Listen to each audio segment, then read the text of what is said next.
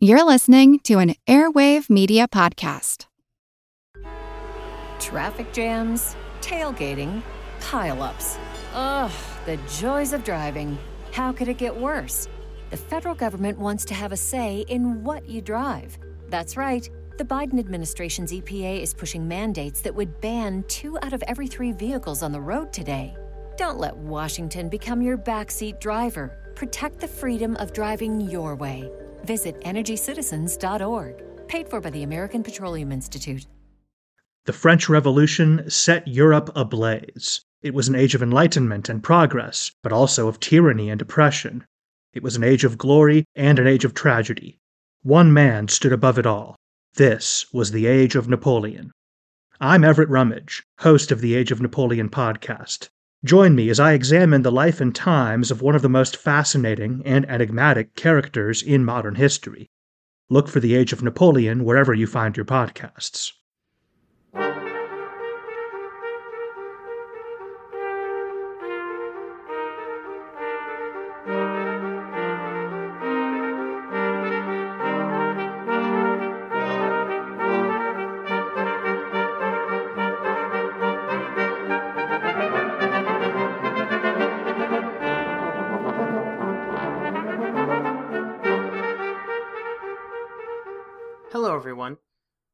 Welcome to History of the Great War, Episode 18, which just so happens to be our Christmas special. In 1914, the European countries participating in the war celebrated Christmas just as they do today. There were several different flavors of Christianity in Europe at this time, but they all had Christmas celebrations. Christmas 1914 came at an interesting time for the soldiers at the front. We will therefore start with discussing a bit about the lives of the soldiers at the front in December 1914 before we move into the Christmas truce. The truces that occurred along the lines were not official, they weren't ordered by officers, but were instead instigated by the average soldiers on the front line. This from the bottom up action resulted in the truces achieving a mythological quality that has been emphasized by the only primary sources being those of diaries and journals from the soldiers, and not through official documents and records, like most actions during the war. The truces did not occur along the entire front. It was mostly the German and English troops participating in the truces, with some cases elsewhere on the Western Front, and a few reported truces happening in Russia, Austria Hungary, and Prussia.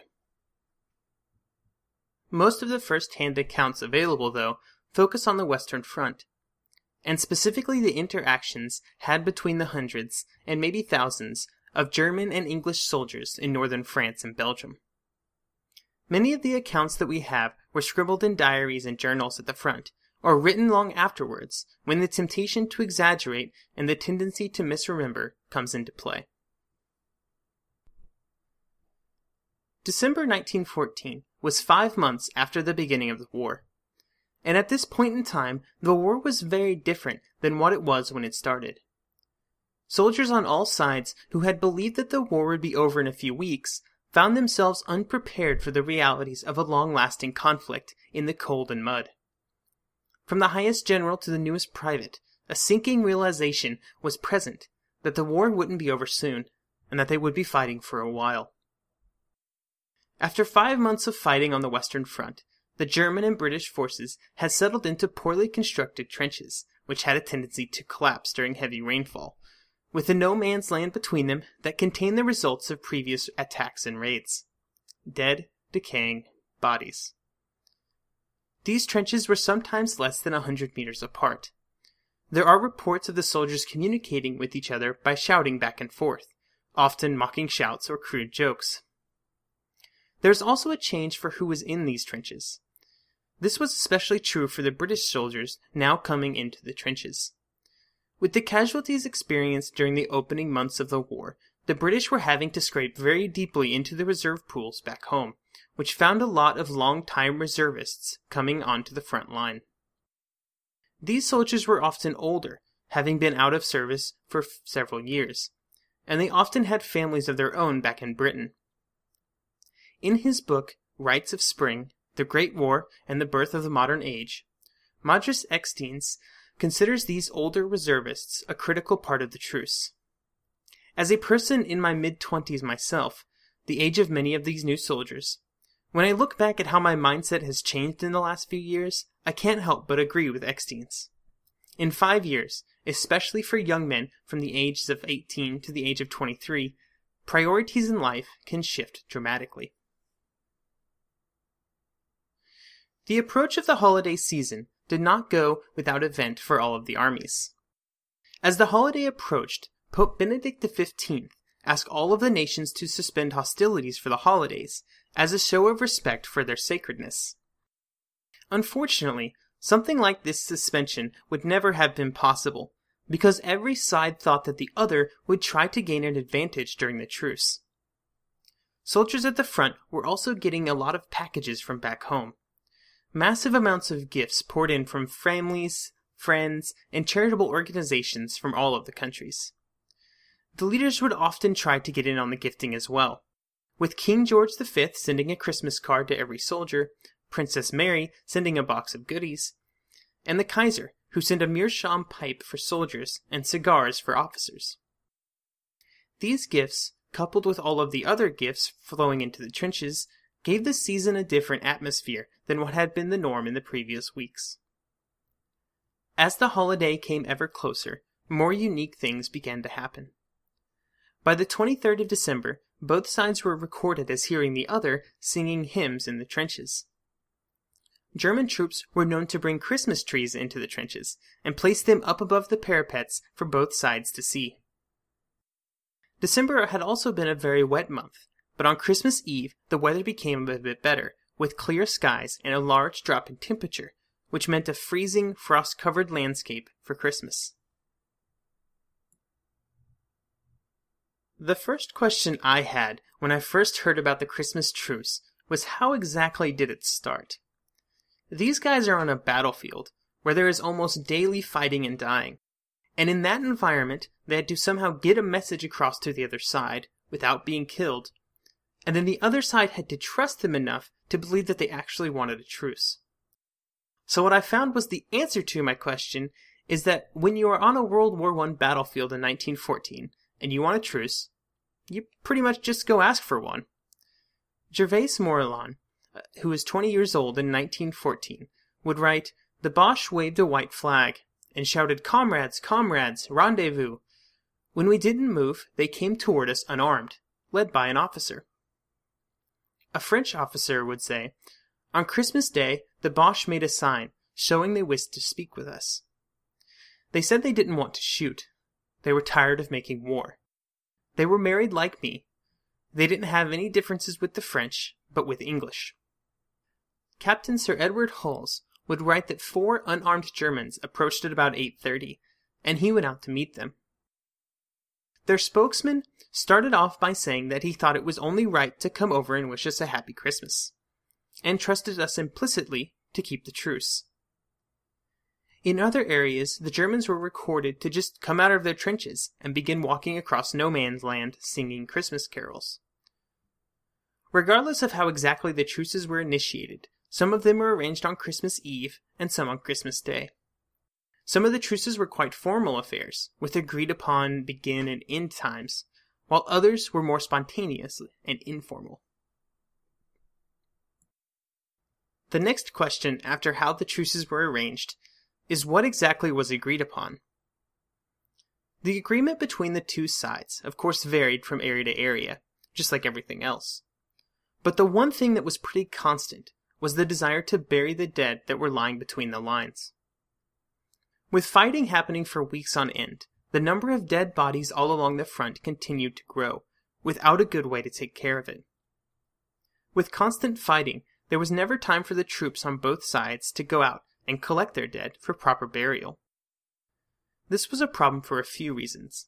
Chief among them was the fact that all of those dead started to decompose and smell, and also just the psychological effect it had on both sides. The men who had died were people's friends and comrades.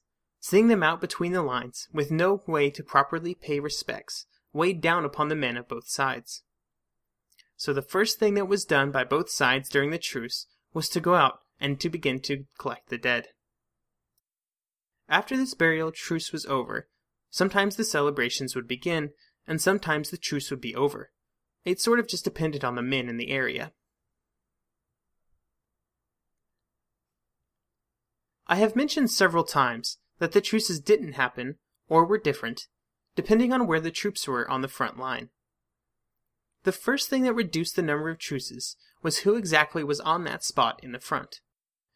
The French and Belgian troops were far less likely to agree to a truce with the Germans. This is understandable due to the fact that for both of these troops, huge chunks of their countries were in enemy hands.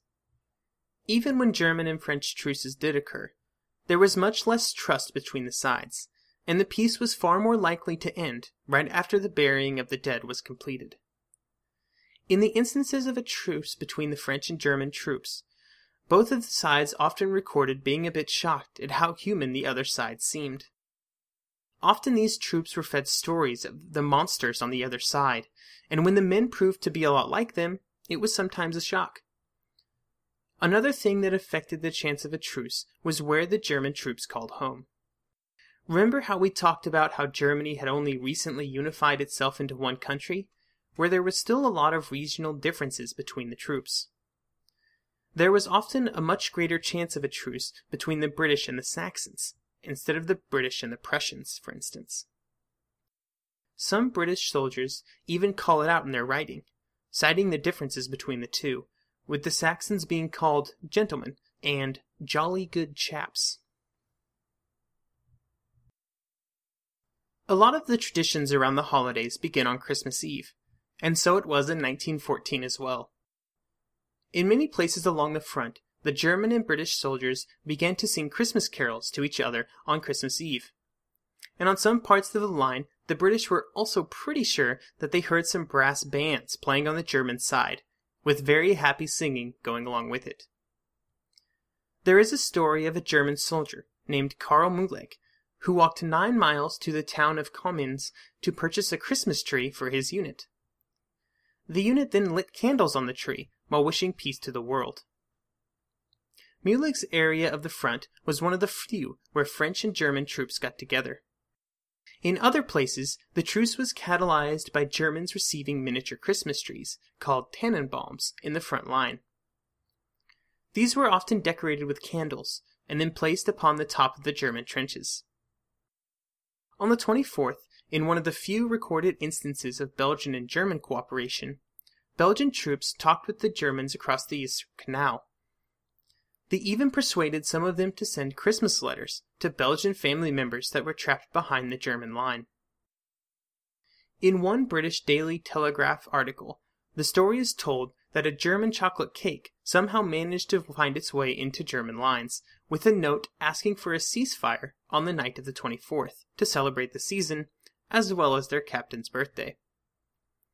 The proposal included a time for the ceasefire, 7:30 p.m., to be accompanied by candles lit on the top of the trenches, and a concert of classical Christmas music to be played by the unit's band.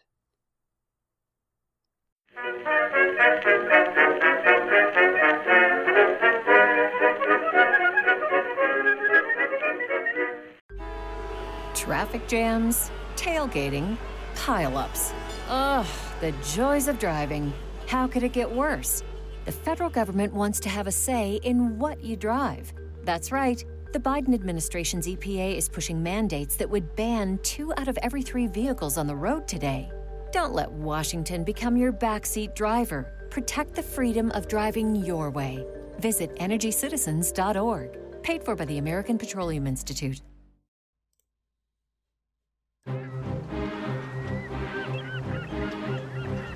Hello, this is Matt from the Explorers Podcast. I want to invite you to join me on the voyages and journeys of the most famous explorers in the history of the world. At the Explorers Podcast, we plunge into jungles and deserts, across mighty oceans and frigid ice caps, over and to the top of great mountains, and even into outer space. These are the thrilling and captivating stories of Magellan, Shackleton, Lewis and Clark, and so many other famous and not so famous adventurers from throughout history. So come give us a listen. We'd love to have you. Go to explorerspodcast.com or just look us up on your podcast app. That's the Explorers Podcast.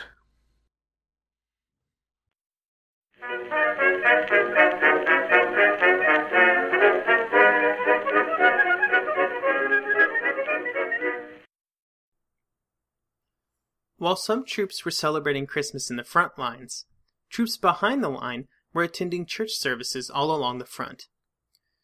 Usually these services were accompanied by some form of Christmas dinner, often eaten in barns and billet houses. While this was occurring, truces that had begun the night before continued, and new truces appeared. In Galicia, the Austrian and Russian troops were ordered not to fire unless provoked. On a front where there were so many men had died, both sides seemed to like this idea quite a bit, and followed these orders to a letter.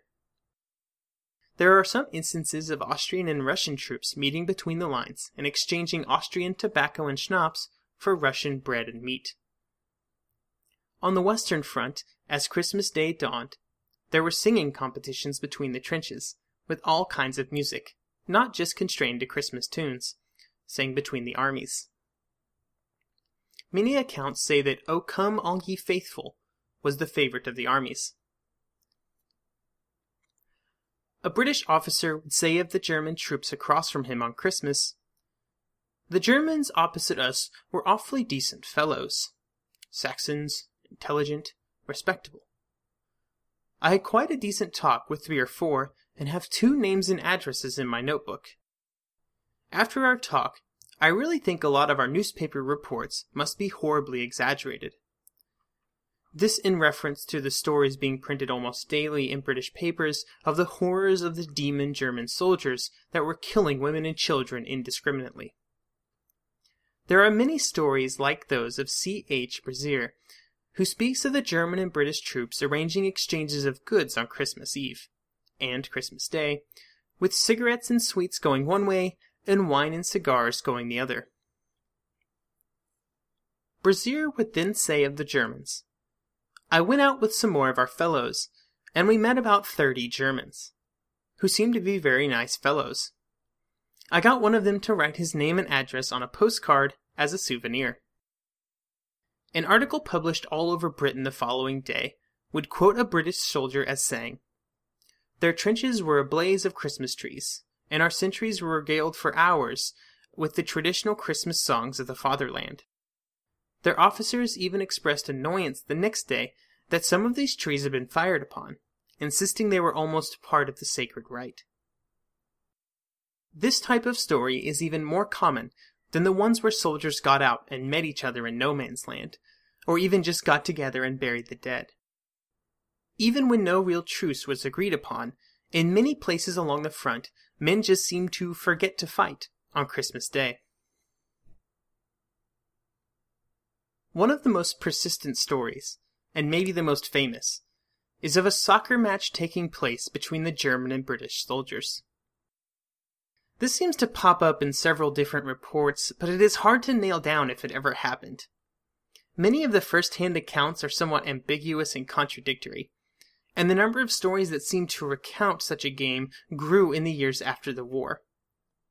A common theme in the stories is that the Germans ended up winning 3 2, which may just be some sort of commentary on the state of the war at the time.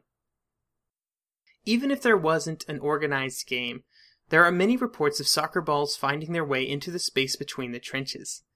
It was undoubtedly kicked back and forth, and a bit of good fun. Kurt Zehmisch, a Saxon soldier opposite some British troops, would write, The English brought a soccer ball from their trenches, and pretty soon a lively game ensued. How marvelously wonderful, yet how strange it was. The English officers felt the same way about it. Thus Christmas, the celebration of love, managed to bring mortal enemies together as friends for a time. Just as Christmas itself cannot last forever, neither did the truces along the front. And as Christmas Day began to come to an end, so too did most of the truces. While the men were at the front fraternizing with the enemy, the leadership of both sides was a bit mixed on what their reaction was. Both the German and British headquarters had issued strict orders forbidding any form of truce with the enemy. On some parts of the line, these orders were followed to a T, with the shooting of any enemy that appeared to initiate a truce. A British officer, Bruce Bairnsfather, wrote, We have issued strict orders to the men not to on any account allow a truce, as we have heard rumors that they will probably try to. The Germans did. They came over toward us singing.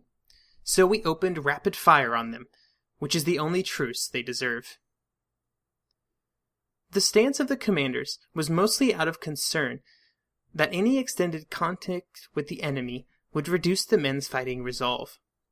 You see this all the time when studying military history. The goal of propaganda is in a lot of cases to get soldiers to start seeing their enemies as less than human. If you let your soldiers get to know their enemies a bit too much, it could result in them more sympathetic with their enemies than with their commanders. Or that's the theory anyway. There were officers on both sides that didn't really have a problem with the truces, as they were occurring. Some saw it, as we have discussed, as a way to bury the dead with dignity, which is always good for morale, but also as an opportunity to strengthen the trenches and defensive measures while not under the threat of shell and gunfire. The German High Command, for the most part, didn't care one way or the other. After Christmas Day, some fears proved to be valid, as the truces stretched for many days after the 25th on some stretches of the front. There were even pieces of territory that maintained this unspoken agreement to limit aggressive actions well into 1915. While there were a few pieces of the front where the truce continued for several days, in most areas it was over with the stroke of midnight on the 25th.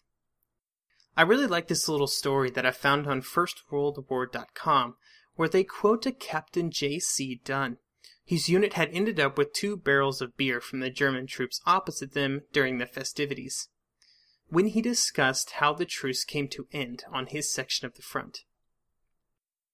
At 8:30, I fired three shots in the air and put up a flag with Merry Christmas on it. I climbed up on the parapet. The Germans put up a sheet with thank you on it, and the German captain appeared on the parapet. We both bowed and saluted, and got down into our respective trenches, and he fired two shots in the air. The war was on again. By early January, everything was back to normal.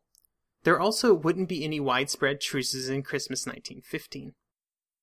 There would also be some small, local, completely unofficial truces throughout the war, but what was seen in December 1914 would prove to be a one time occurrence. The commanders on both sides would take preemptive measures to prevent the events from happening again. In some areas, they ordered artillery bombardments to occur throughout Christmas Day. The artillery was detached enough from the front line that they usually weren't involved in the truces anyway. The conditions were also very different in later years, that made it more difficult to have both sides come together in any large scale way. Poison gas, air raids against civilian targets, and a greater ferocity of action in 1915 and onward all made it difficult to sustain any type of goodwill amongst participants. The small truces that did occur in 1915 and beyond became even more unofficial and rarely resulted in any gatherings between the trenches, but instead just became short periods of live and let live, where both sides stopped trying to actively kill each other, at least for a bit. The Christmas truce would grow in stature as time went by.